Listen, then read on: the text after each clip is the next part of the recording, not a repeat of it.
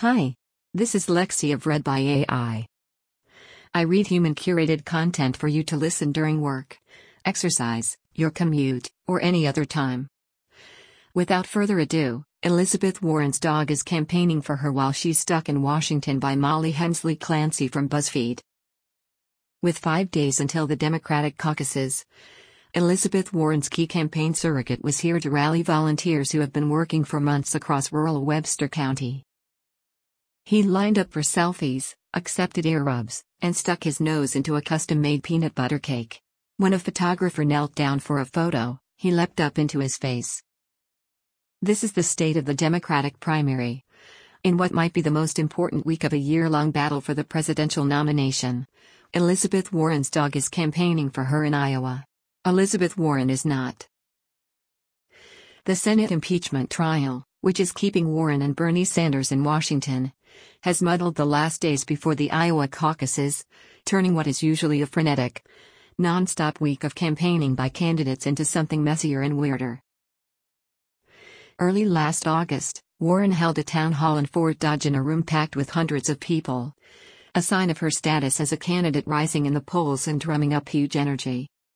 She promised cheering crowds to rid Washington of corruption, to end lobbying as we know it, to raise wages for teachers, she also got an extremely serious question from a former Democratic chair How do you successfully impeach Donald Trump?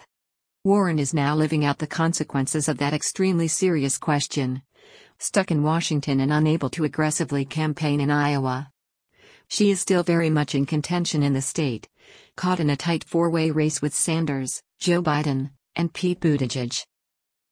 Sanders is stuck in Washington too but he sent Representative Alexandria Ocasio Cortez, who has become a celebrity in her own right, to Iowa in his place.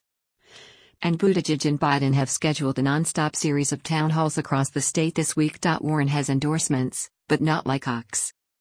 She rallied with Queer Eye's Jonathan Van Ness this past weekend before going back to D.C.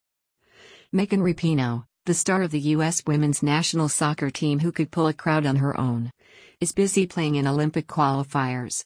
Warren did still have a few other significant surrogates out in Iowa Wednesday, including former presidential candidate Julian Castro, who met with students at Cornell College in the morning.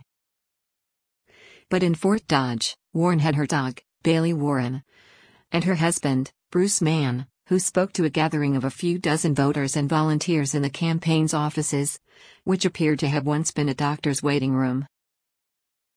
There were Warren signs hanging knee high on the walls. A height strategically placed for selfies taken squatting next to Bailey. There were four folding chairs and a few old antique lamps. Mann spoke quietly and reverently about his wife as he scratched Bailey's ears, inviting volunteers to shout out the single word they'd thought best described Warren when they had seen her at town halls. Energetic. Dynamic. Fiery. Fort Dodge was Mann and Bailey's last stop of the day. They traveled across Iowa in an enormous campaign bus printed with Warren's face, fist raised, and foot high letters reading courage over cynicism. They had just come from a long arranged meeting between Bailey and Gideon, an 11 year old boy who runs the 350,000 follower Twitter account called I've Pet That Dog. It's different, it's definitely different, said Meg Bishi, a retired art teacher in Fort Dodge who was hosting a Warren organizer in her home. Bishi squatted next to Bailey for a selfie, much like the ones Warren famously takes at her town halls. It's all part of the atmosphere of Iowa, Bishi said as she watched the scene unfold. She had brought a heart shaped dog cake for Bailey, made out of peanut butter and oats, though she said it could be eaten by humans, too. It was a valentine from Bishi's dog, she said, but she hadn't brought him to the office to meet the potential first dog. That wouldn't be appropriate, she said. Thank you for listening to Elizabeth Warren's dog is campaigning for her while she's stuck in Washington by Molly Hensley Clancy. Please subscribe if you would like.